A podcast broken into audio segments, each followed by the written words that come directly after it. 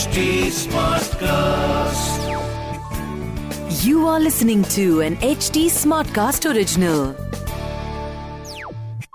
जय श्री राम पिछले एपिसोड में हमने सुना अपमानित शूरपणखा चौदह भयंकर राक्षसों को लेकर राम लक्ष्मण सीता के आश्रम पहुँची वो बदले की आग में जल रही थी उसके नाक और कान जो लक्ष्मण ने काटे थे दूर से श्री राम ने शूरपणखा और उन राक्षसों को देखा। उन्होंने लक्ष्मण से कहा सौमित्र तुम यहाँ सीता के पास रुको मैं अभी आता हूँ। श्री राम जय जय राम। श्री राम। सुनिए रामायण आज के लिए कविता पौडवाल के साथ। शूरपणखा के पास जाकर राम ने ऊँची आवाज़ में कहा, हे राक्षसी, मैं अपनी पत्नी और भाई के साथ इस वन में रहने आया हूँ। हम यहाँ किसी के रास्ते के बीच नहीं आते, न किसी को हानि पहुँचाते हैं। तुमने मेरी पत्नी पर आक्रमण किया, इसलिए मेरे भाई ने तुम पर वार किया, वरना हमें तुमसे कोई परेशानी नहीं थी। लेकिन अब अगर तुम युद्ध करना चाहती हो तो यहाँ के ऋषियों के कहने पर मैं तुमसे युद्ध करूँगा। अगर तुम पहल करोगी तो मैं भी पीछे नहीं हटूँगा। राम की ये चेतावनी सुनकर राक्षस उत्तेजित हो गए और हाथ में तलवार लेकर राम की तरफ़ दौड़े आए। हम राजा खर के सैनिक हैं। उनकी बहन के खिलाफ जाकर तुमने अच्छा नहीं किया। अब तुम ज़िंदा बचकर दिखाओ। उन्होंने अपने सारे अस्त्र, शस्त्र, शूल, भालों से राम पर आक्रमण किया। तो राम ने अपने सुवर्ण तीरों से उन सबको काट दिया। फिर चौदह तीक्ष्ण तीरों से निशाना तानकर, जैसे भगवान इंद्र स्वर्ग से वज्र बरसाते हैं, राम ने उन चौदह राक्षसों की छाती या वक्ष स्थल पर एक साथ अटैक कर दिया। राक्षसों के शरीर से किसी झरने की तरह खून बहने लगा। और कोई वृक्ष तूफ़ान में गिर पड़े, वैसे वो राक्षस ज़मीन पर गिर गए।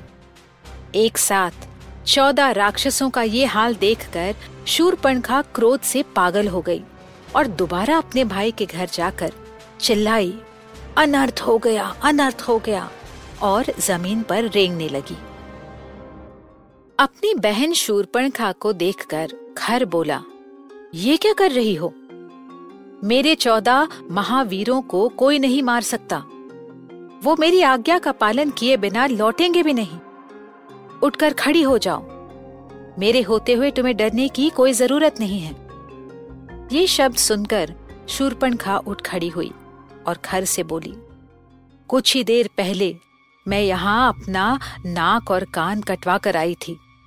तुमने जिन चौदह महावीरों को मेरे साथ भेजा था उन्हें उस वनवासी राम ने मार गिराया है। जब से मैंने वो दृश्य देखा है, मेरा मन भय से काँप रहा है। इसलिए मैं तुम्हारे पास वापस आई हूँ। मेरी रक्षा करो और उन चौदह वीरों की मृत्यु का बदला लो। तुम खुद जाकर राम को मारो। अगर तुम नहीं गए तो मैं यहाँ पर अपने प्राण त्याग दूँगी। अगर अपने आप को शूर कहते हो तो अब भी जाओ। वरना तुम और मैं जन स्थान में रह नहीं पाएँगे। इस पर खर बोला, मेरा गुस्सा उस समुद्र की लहर की तरह है, जो सबको डुबा देगा। आज उस राम का अंत होने वाला है, और तुम उसका खून ज़रूर पियोगी। फिर राक्षस राज खर ने अपने चौदह हज़ार राक्षस सैनिकों को आदेश दिया, हे पौलत्स्य के वंशज, आज हम सब मिलकर उस राम का नाश करेंगे। फिर राक्षस खर ने युद्ध की तैयारी की। वो एक सोने के रथ पर सवार हो गया, जिसके पहिए भी सोने के थे और उस पर अलग अलग नक्शी काम किया गया था। रथ के आगे सुंदर घोड़े थे जो उस रथ को खींच रहे थे। अपनी सेना को लेकर राक्षस खर और उसका भाई दूषण जन स्थान के लिए निकल गए। चौदह हज़ार राक्षसों के हाथों में शूल, तलवार, खड़ग, लोहे से बने वज्र और भाले थे। उनकी आवाज़ से चारों दिशाएँ भर गई। जैसे खर अपनी सेना को लेकर निकला, उन राक्षसों को हर तरफ़ अशुभ चिन्ह दिखाई देने लगे। बादलों से लाल रंग की वर्षा होने लगी। जैसे युद्ध के पहले ही रक्त बरस रहा हो। खर की सेना के ध्वज पर एक अजीब सा पक्षी आकर बैठा। हर तरफ़ अब शकुन दिख रहे थे। हर तरफ़ मौत ही मौत नज़र आ रही थी। मानिए, प्रकृति भी राक्षसों को कह रही थी कि तुम गलत कर रहे हो। बदले की आग में ये सारे चिन्ह राक्षस खर ने अनदेखे कर दिए। उसे अपने आप पर और अपनी सेना पर पूरा विश्वास था। क्रोध, अहंकार और शूरपणखा के अपमान का बदला लेने के विचार से वो आगे बढ़ता गया। जैसे राक्षसों की सेना राम लक्ष्मण के आश्रम की तरफ़ बढ़ी, वैसे ही राम और लक्ष्मण को उनके आने की भनक हुई। प्रकृति ने भी उन्हें संकेत दिया था कि भीषण युद्ध होने वाला है।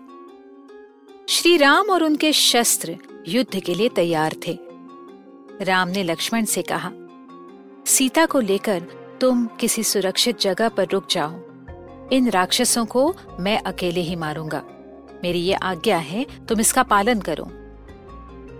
एक तरफ़ आकाश बादलों से घिर गया था तो दूसरी तरफ़ देव, गंधर्व, चरण, सिद्ध अपने विमानों में बैठकर इस भीषण युद्ध को देखने के लिए आ गए।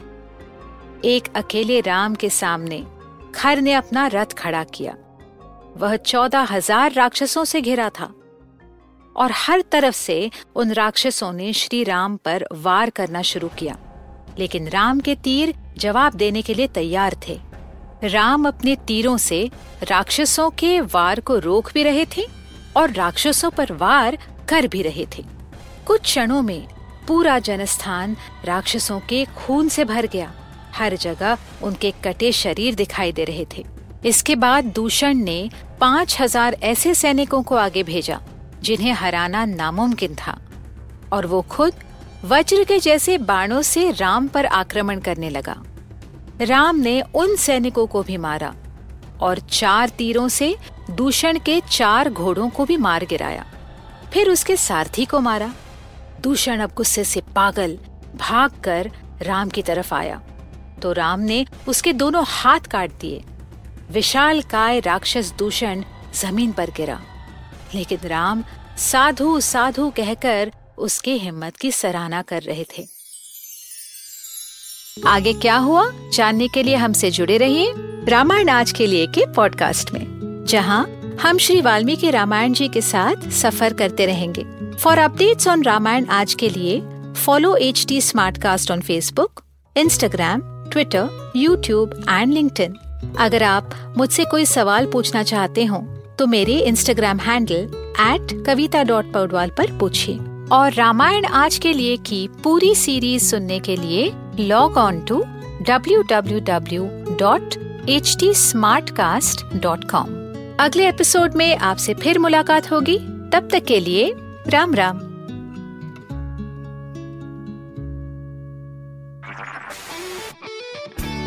This was an HD Smartcast original.